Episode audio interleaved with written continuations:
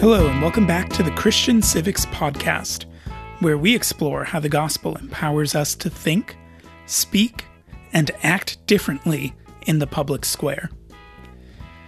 If you've only been listening to this podcast occasionally, I want to ask you right up front to please be sure to listen to this episode and the next one, because it's a two parter. Neither of them are really complete without the other go to Apple Podcasts or Stitcher or wherever it is you listen to your podcasts and subscribe to the Christian Civics Podcast today so that you'll be sure to get the next episode as soon as it's released.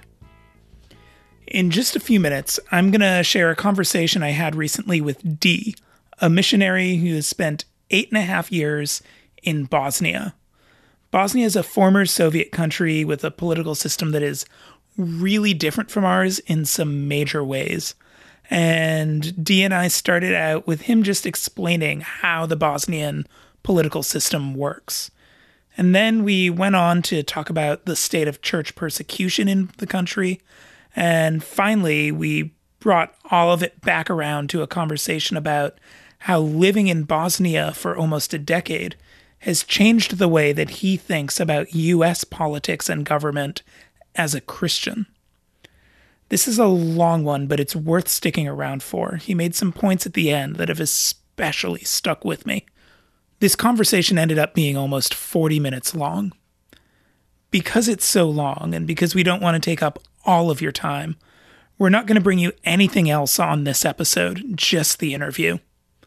In our next episode, We'll follow up on some of the most interesting parts of the interview and talk about what they might mean for Christians living in the U.S. today. We'll get into the state of the persecuted church around the globe, the future of church persecution in the U.S., and the difference between government and politics, and why that difference is so important. We'll get that episode to you a little earlier than usual, so keep your eyes peeled for it. And now, without further ado, Let's get to it.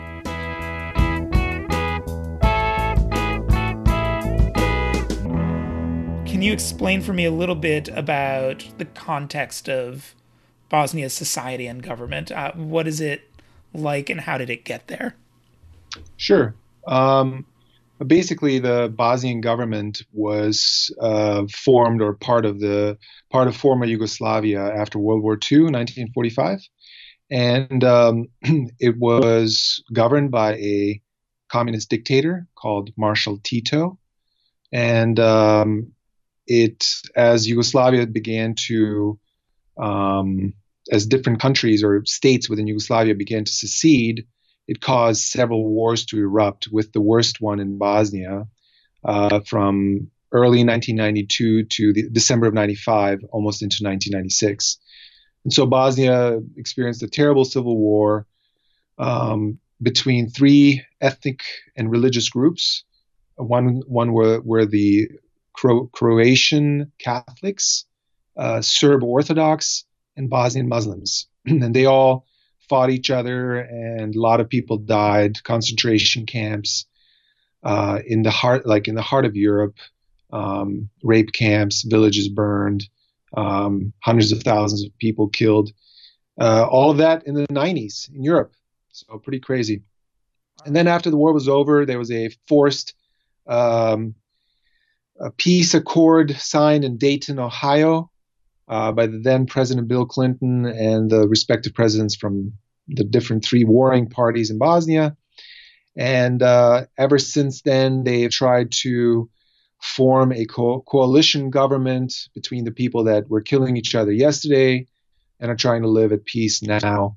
That's been going on for about the last 20 years uh, with very poor success. Um, many people say that Dayton was to stop a war and not to form a government, which is absolutely correct. So the government today in Bosnia is corrupt and non functioning and um, it's probably one of the least functioning governments in all of Europe, on par with some uh, African countries and uh, the Middle East and Asia. Now, what do you give us some examples of what you mean when you say least functioning? Because I think, especially for, uh, I know for me, who I grew up in the US in the 80s, 90s, and 2000s. Um, my idea when I think of poorly functioning government, I think of a broad, generalized gridlock, but still something that's pretty relatively stable. Uh, sure. I I, my, I still have confidence that like my fire department is still going to get paid. Uh, so is that about what you mean when you say poorly functioning government in Bosnia? Well, I think one example, or I'll give you one or two examples um, of why it's not functioning. Okay, we live in the 21st century. If I want to go down to the um, the municipality to get a birth certificate or something like that, there's a lady looking at me in 2000, the year 2017 that asks for, first of all i have to wait in a insane long line and then she grabs a book off of a shelf that she has to flip to page 2249 to find my name no computer uh, in the office and then she has to go to a filing cabinet pull out a birth certificate go copy it on a xerox copy machine come back i have to pay take it pay pay for the certificate in, in a different building come back and walk out three hours later with my birth certificate. Um, in 2017, in a Western European country, or I mean, a European country. Uh, another example would be in 1999, they started this um, uh, highway, the, the only uh, highway in the country um, between the two biggest cities of Sarajevo and another city called Zenica. It's 30 miles long. In 1999, they poured in millions of dollars in euros to f- finish this tiny little stretch of highway. Um, it's 2017 and there's still two miles left to go. um, where the money on, went what happened. Almost is, uh, 20 years. Yeah, almost 20 years to build 30 miles. That's just uh, one. These are visible examples. Uh, if I get hit by a car, um, unless it's a really big problem, like it's if it's a fender bender or if I don't know if my mirror gets knocked off or something. I'm not going to call the cops. I'm just going to try to settle it with the guy right there and then because if I try to call the cops, then it's just going to be a nightmare, a bureaucratic nightmare. So bureaucracy is very, very bad. Uh, then let's talk about the the rotating presidency. It's a country that rotates uh, coalition presidents every nine months.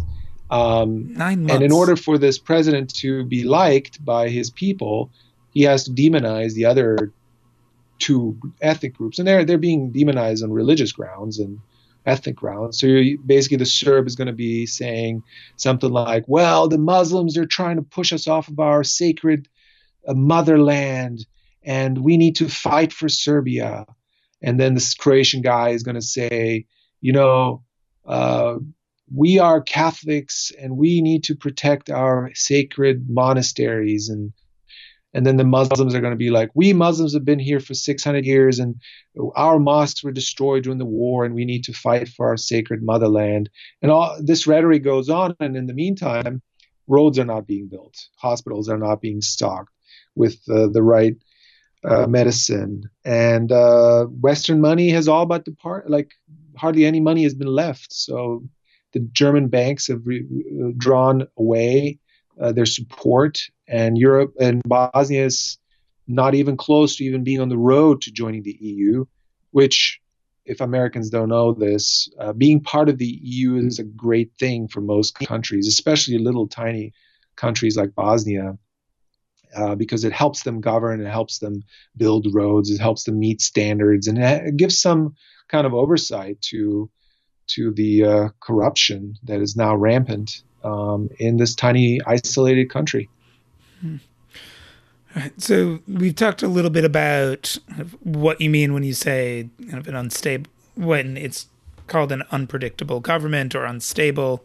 Um, let's talk a little bit about the state of the church there. You've mentioned that the Orthodox Church and the Catholic Church have uh, prominent constituencies in the kind of rotating coalition government. Uh, what yes. about the Protestant church, the evangelical church? What is um, the status of the church in Bosnia that you were working with for eight and a half years? Yeah, well, they uh, they, the gypsies and the Jews, have no voice in the government whatsoever. So if you are not one of the three main major constituents, uh, if you're not a Muslim, an Orthodox, or a Catholic, you have uh, no seats anywhere in the in let's call it parliament, or you cannot be a president if you are an evangelical. hmm. You cannot be uh, part of the uh, the government um, as a non-Serb Muslim or Croat. So politically, completely marginalized. Uh, they're pretty much they, they have a church, um, uh, an approved uh, ability to have churches registered. Uh, but we, we don't get like um, tax deductions or anything like that. But you can just register as a church, an evangelical church, um, if you meet certain criteria, like you have to have 500, 500 signatures or 500 members, you have to have a building, you have to have this, this, and that. And most churches in Bosnia, and there are about 14 evangelical churches that we know of, uh, give or take, because some of them have closed and uh, over the years. Um, they, the average membership is about 30 to 40 people. So you're looking at about roughly 500 to 700 believers in the country, or what we would call evangelical believers. And um, what they had to do is they had to just call one building the church and register 500 people, even though they belong to 10 different churches, as the church in order to get recognized by the government as a church or as a uh, faith community that has the status of a, of a religious entity uh, in the country. So they do exist. They have their registered churches and they have their locations where they these believers meet, but they're very much marginalized and not part of the uh, political discussion. You say they're marginalized. Uh, in what ways does that marginalization um, manifest itself? Um, well, like I said, they're not part of uh, any government position. They can't. You can't be an evangelical and uh, there are no parties like like I don't know the Christian Democrat Party or something mm-hmm. like that. So in terms of the government and politics, they're they're not they don't exist at all. There's not a single evangelical Christian, as far as I know, and I know a lot about the who is where and what doing what because it's a small uh, Christian community and everybody knows everybody. So as far as we know, there's nobody in politics or government that that is an evangelical Christian or at least a open evangelical Christian. And uh, so we're not represented in terms of culture, in terms of uh, involvement in society.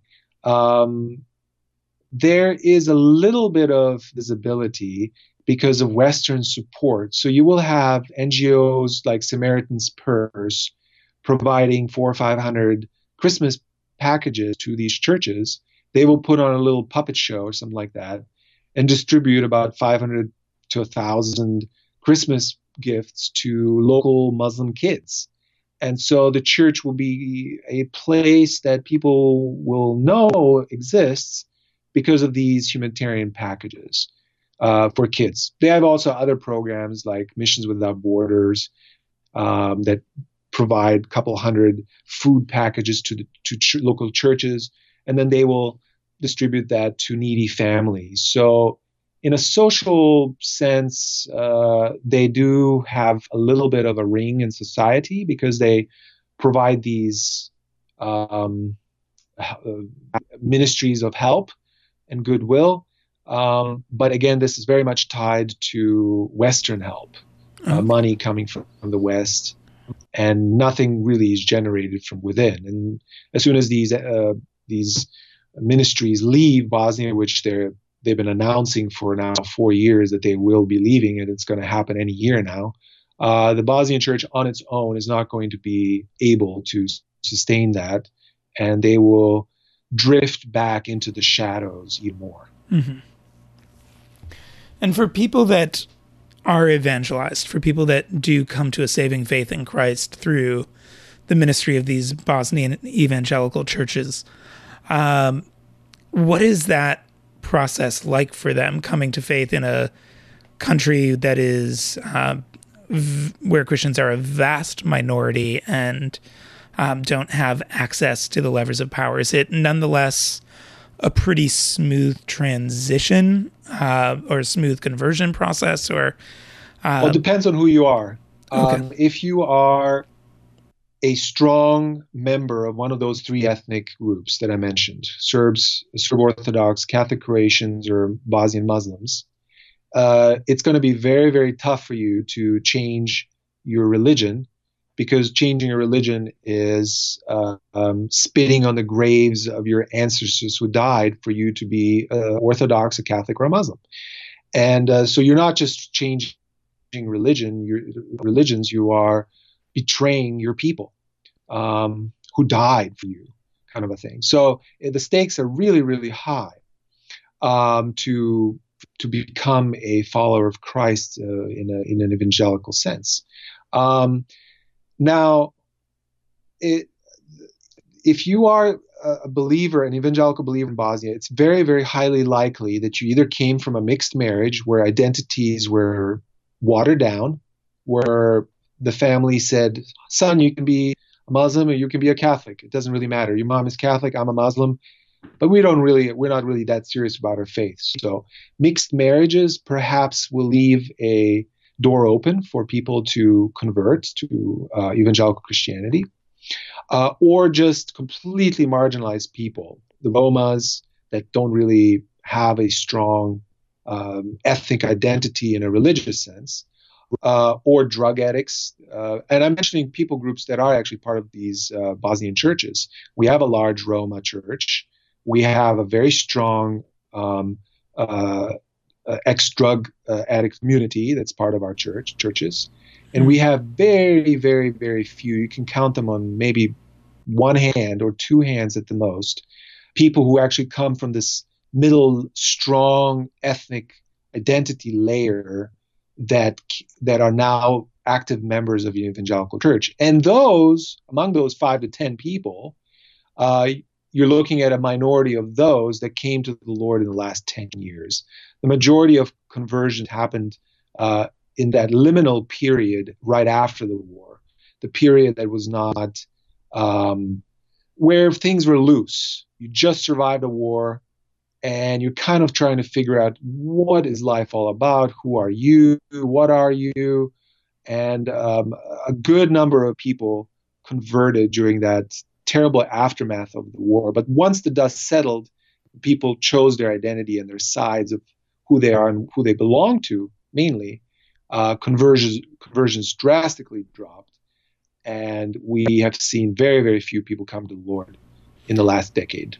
Okay, and it sounds like aside from like the majority of the people that came were from groups that were already marginalized, already kind of cut off from yes the, the last decade of conversions are mainly marginalized people. Okay.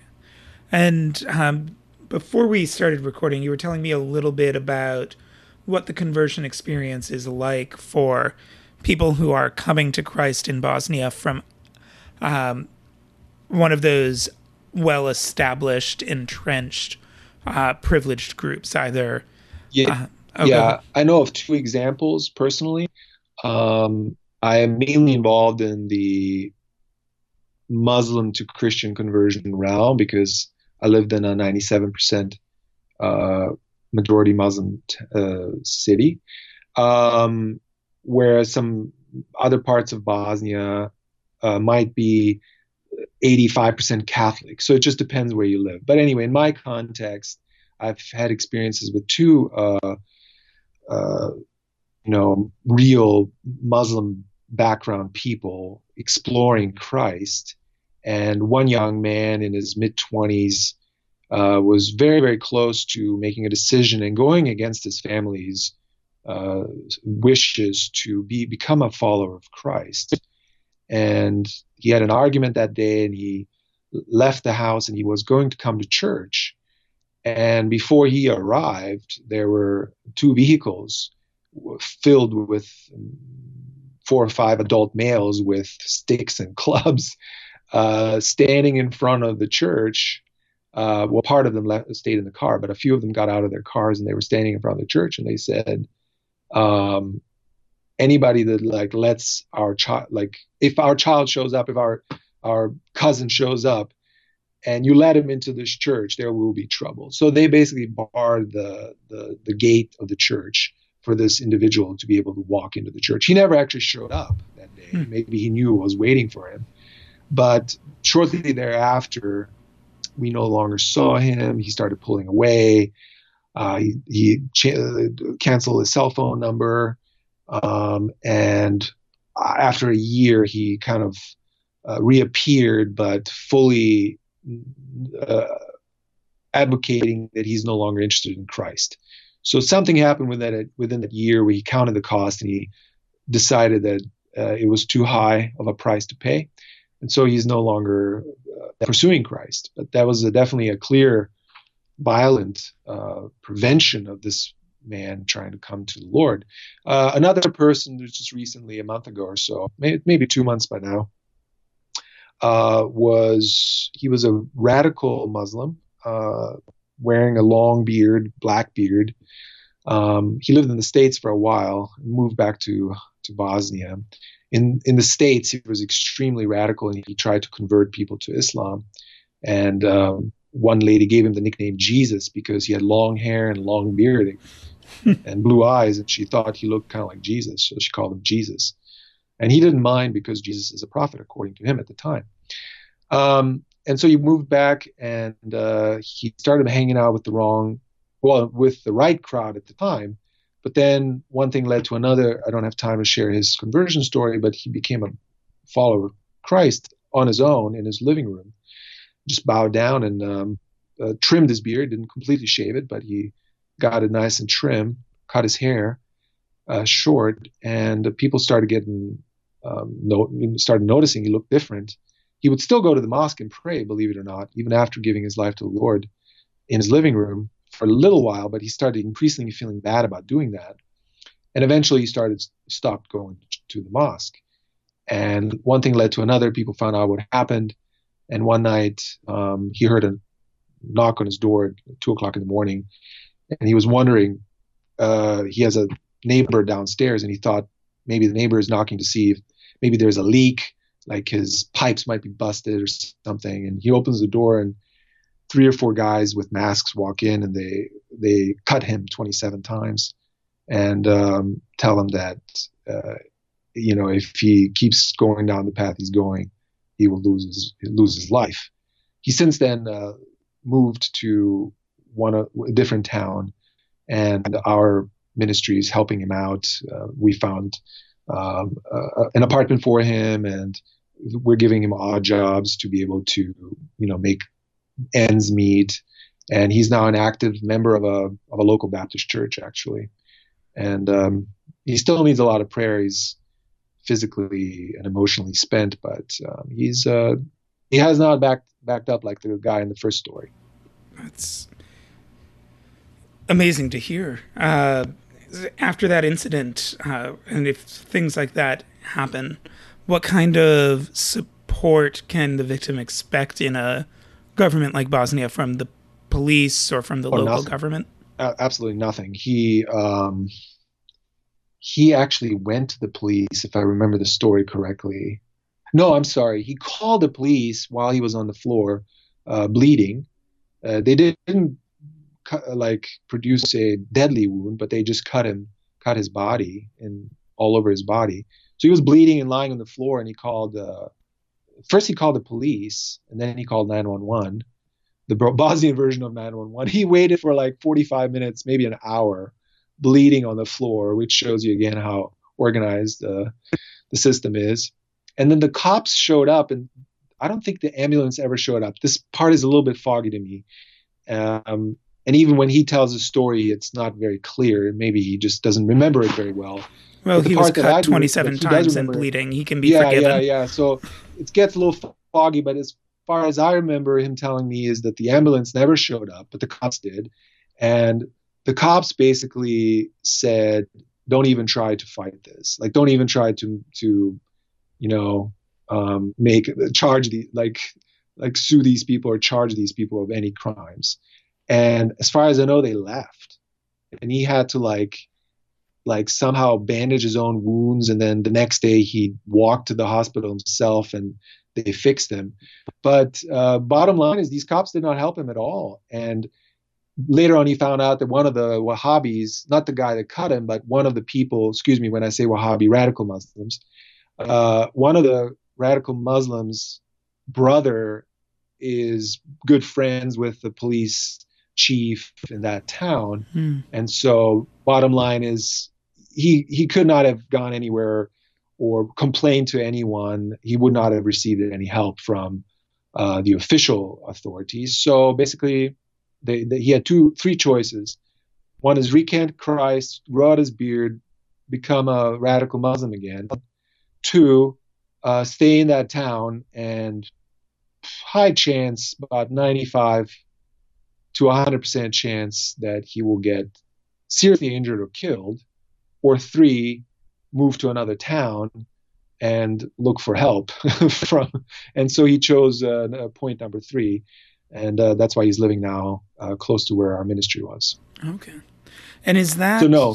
kind of s- situation uh, unique to Christians in Bosnia, or is that kind of a generalized lack of effectiveness slash corruption among... It's a general state of affairs. Yeah, yeah. If that same thing happened to a Serb in a Muslim majority town, he would have a very hard time getting rights, getting his rights, and vice versa. If if a Muslim was living in a Serb majority town, basically the system permits uh, the Machiavellian law of whoever has the power can uh, wield it over you. Um, so it's not necessarily against Christians, but Christians are just caught up in that same vicious uh, political system that everybody else is. But so they are Christians the most, are one of the disempowered groups. They're yeah, they're they're basically they don't have a safe haven. Like Muslims can go to Muslim majority town and pretty much be okay, but Christians don't have a locality where they're in, in the majority. So wherever they go, they're very much marginalized. But it's not unique to them. It's just they're one of the most marginalized groups. It's not until I hear stories like that, and I lived briefly in the Middle East, uh, but it's not until I hear stories like that that I realize how much I take for granted the concept of rule of law. So let me ask you this for either Christians or Romani or Jews, people who are not kind of part of the three major ethnicities, ethnic groups that share power there. Um, yeah. Is there a history of activism? Is there any kind of tradition of civic empowerment or engagement? Um, what are how do they respond to this kind of situation uh, or this structure? Uh, personally, emotionally, and practically? Well, now that you're asking this question, I am reminded of a of an interesting uh, dynamic. Uh, in the last two years, so basically, if you're not one of those three groups, like I said, you cannot be part of the government. But there's this strange coalition between uh, Jakob Finci, a Bosnian Jew, and can't remember the Roma guy's name, but the Romani guy. So they formed their own little like uh, uh, I don't know bipartisan uh, group. They're not recognized by the government, and they don't have uh, constitutional right to be a party, but they formed one anyway. Hmm. Um, and you can Google it. It's Jakob Finci and this this other guy. I can't remember his name offhand. And um, and now they're like trying to get the Constitution to be changed so that they can actually participate in in the government. And they get quite a bit of uh, press actually because nobody likes these other three guys. And so any alternative is like, great, I'll take a gypsy and a Jew over uh, these three buttheads any day. You know what I'm saying? So you... they actually are they're interested, interesting, and they form this this counter movement. But evangelicals are non-existent in, in that uh, conversation. So just as we were thinking, I, uh, talking, I, I, I, didn't even think about these other two groups. I was just majorly focusing on evangelicals and these three majority groups. But the, the, the Romas and the and the Gypsies actually are um, doing something about it. and you you mentioned a phrase that really jumped out at me. You said constitutional right to be a party. Uh, yes. So the Constitution actually identifies. Uh, is it by ethnicity, by religion? What does the constitute? The three parties are actually baked into the constitutional system. Yes, that is correct. You That's... can Google that as well. But you asked an interesting question that only an American would ask: Are they based on ethnicity or religion? Mm-hmm. You put an or there. Uh, there is no or, unfortunately. Basically, if you are Serb, you are an Orthodox. So if you are, I don't know, Japanese, you're required to be um, Shinto or something. so they can they cannot in Bosnian context they cannot separate the two. You can't be a Serb Catholic, impossible. Um, so you have to be a Serb Orthodox, you have to be a Catholic Croat, you have to be a Bosnian Muslim, which is hugely complicated because religion and nationality are one and the same thing. Hmm. And so, yes, uh, constitutionally, um, uh, I'm not a scholar on that, but I've lived there long enough to and read more uh, newspaper articles than I need to, and heard more debates on TV than I needed to. Uh, you are only part of the dialogue if you're one of those three groups. But there's this alternative voice that got started just a few years ago uh, between a coalition formed between a Jew and a Roma. Um, but again, evangelicals are not even close to beginning a dialogue, much less participate. And that's interesting. And so I had, according to scripture, Christ Church draws people to it from every tribe, nation, and tongue uh, and people from all nations will be worshiping side by side when the kingdom comes. Uh, yep. So it's to actually accept the gospel in Bosnia means breaking with your legally mandated religious affiliation, or at the very least, willfully letting go of any access you might have in that country to political power because you're no yeah. longer conforming to one of the three things you are allowed to be. That's correct. That's um blows your mind, doesn't it? it really does. I mean, it's um it's strange for me having been born and raised in a system where parties are strictly ostensibly ideological in nature. And I mean, what right. ideology they're committed to shifts decade by decade, but uh, where parties are voluntary uh, activist groups uh, that form around accomplishing particular goals uh, right. rather than protecting religious. particular ethnic yeah. or religious groups um, right. or ethno religious groups. Right. Um, so I know you were in the U. You were born in Bosnia, then you were in the U.S. for a while, then you went back to Bosnia as a missionary. Uh, what was the hardest thing for you to adjust to in that back and forth?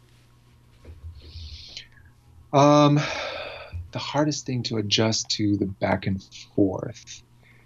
Well, um, it's it's a little bit less of a back and forth uh, than than you think because I left Bosnia when I was ten years old and I didn't get back to Bosnia until I was 30, 20 years later. so a lot has happened Fair. in between. Um, I would say going back to Bosnia was I was expecting it to be hard. I was not in no la la land thinking it's going to be great like a lot of missionaries do. Um, but it was even harder than I expected um, because of these entrenched dynamics that are uh, barring the gospel to even have a hearing, much less be accepted. So, in my time there, I saw uh, maybe six or seven people accept the Lord. Um, two or three of them I was directly involved in. But that's over nine years, like eight years, eight and a half years. It's less than one salvation a year. uh, that I was part of, and and I know nationwide, you're talking about a couple of dozen. So it's very, very, very hard. And and I'm not the only one saying this. You you ask, you know, 20 different missionaries, they'll pretty much tell you the same thing. Uh, it's a very tough land to to share the gospel. However, now that I've seen both worlds, um, even though the Christians there are broken, uh, they don't have a lot of the tools and the books and the counseling and the whatever we have lights, camera, action. But there's a simplicity and a depth and a humility in particular to their faith that I find more Christ like than some of the pompous imperialism that I see with a lot of very, very wealthy, rich, uh, prosperity gospel Christians in, in the American West or in, in America. Okay. Well, let me ask you this How has your experience in Bosnia as an adult changed the way you think about politics and government as a U.S. citizen? It's just that that helplessness, that that you know that Peter and Paul must have felt like. Like, what the heck are you going to do against the Romans? You know, like they could just come walk into your house and kill you, and who are you going to complain to? You know, you got nowhere to go you just really have to trust that God's going to provide the, the money in the mouth of the fish. Um, and so, like, being in Bosnia, I've been really trained in helplessness, hmm. experiencing utter helplessness where you cannot uh, complain to anyone, you can't write a letter to your to your governor, your senator, you can't call a hotline, you can't protest really. You, you'd be laughed at. Um, and you're just kind of like yeah i'm going to go vote but it's really meaningless. So the meaninglessness and the helplessness of the political uh, world that you live in kind of like shakes you awake wakes you up that when you get back to the States, you see these activists and you have a hard time believing that what they're doing is actually making a difference. You're almost like like Pavlov's dog. you you hear the, the bell and you start salivating. And you're like, you know what? I just have a feeling these politicians are just kind of like smiling and uh, like laughing at these people with posters and banners because they can't do anything anyway because we are in control. We'll let we'll let them think they're in control, uh, but but they really aren't. So being in Bosnia for so long, it makes me feel like that. It makes me feel like you know I don't really have any power that I can wield to make a difference or make or change things, which I also know intellectually is not true, but emotionally that's what it feels like. And I think that's something a lot of people can probably sympathize with feeling. I've yeah. felt that way plenty myself. There's a degree of truth to that. But the way I look at it is if God has, if, here's another thing I learned in Bosnia God's sovereignty. Um, I don't think we believe as Western Christians that God is sovereign. I mean that with all of my heart. I really don't think we believe God is sovereign. Hmm. We think we're sovereign, and God is sovereign, maybe, if we let Him. Um, and what you learn in these countries where you cannot believe that because the system doesn't let you, you cannot make sure that your kid is going to go to college. You, you're not sure if you're going to get justice or right. You, know, if you vote, it's not going to really work. So you're like kind of helpless. Um, and so you feel that you're not sovereign in your life and so therefore you're going to look for sovereignty in somewhere in another place and then you learn god is the sovereign one. He is unless he does the healing unless he does the saving unless he does the governing nothing's going to happen. And so i learned sovereignty. All right so with that little background if god is sovereign which he is um, then he also orchestrates everything including my right to my right, my God given right, to be involved to the degree that I'm able. So I, I, feel like if I if I moved back to the States, um, if I lived in a little, whatever, some town in uh, Tennessee. Um, to the degree that I'm able, because I have been given the, the, the, by the sovereign God of the universe the right to get involved, I would do it. Not necessarily because my action, my vote, my banner will make an actual difference in the in the physical realm, but it makes a, I believe, spiritual uh, statement, spiritual statement um, that I can make in that moment. Does that make sense? So what I'm saying is, it's just It like God is sovereign. He gives you the right to do stuff. Uh, when you do these things, even if they don't have an actual uh, result, you are.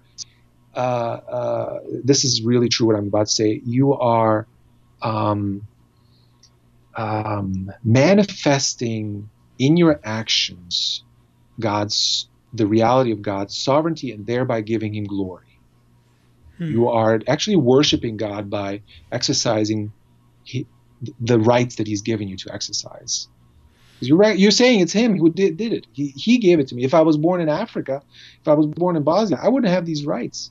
I wouldn't be able to do these things. But because I'm able to do them, uh, somebody gave them to me. The somebody is God. And therefore, if I do these things, I recognize that God is sovereign. He gave them to me, and therefore I do end up doing something that we're supposed to be doing, and that's worship God. So, in a sense, voting can be worshiping God.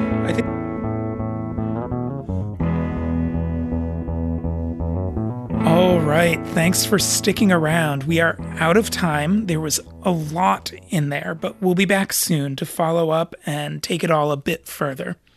In the meantime, if you want to help us get these episodes out more quickly, then please consider becoming a monthly supporter. We're currently looking for 30 more monthly supporters at the Center for Christian Civics. We're looking for 10 supporters at $25 a month, 10 at $50 a month, and 10 at $100 a month. And this is to help us start hiring some full time staff members. And everyone who's made a contribution to the Center for Christian Civics of any size in the past year is going to be getting a special bonus episode of this podcast later in July. So if you want to get that, head to our website, christiancivics.org, and make a one time donation of any size. You still have one more week before we send that out. We're sending it out in the last week of July.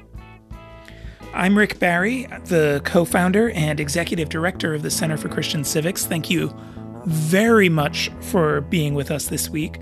And be sure to visit ChristianCivics.org to learn more about our work empowering the church to be lamps on stands across the political spectrum.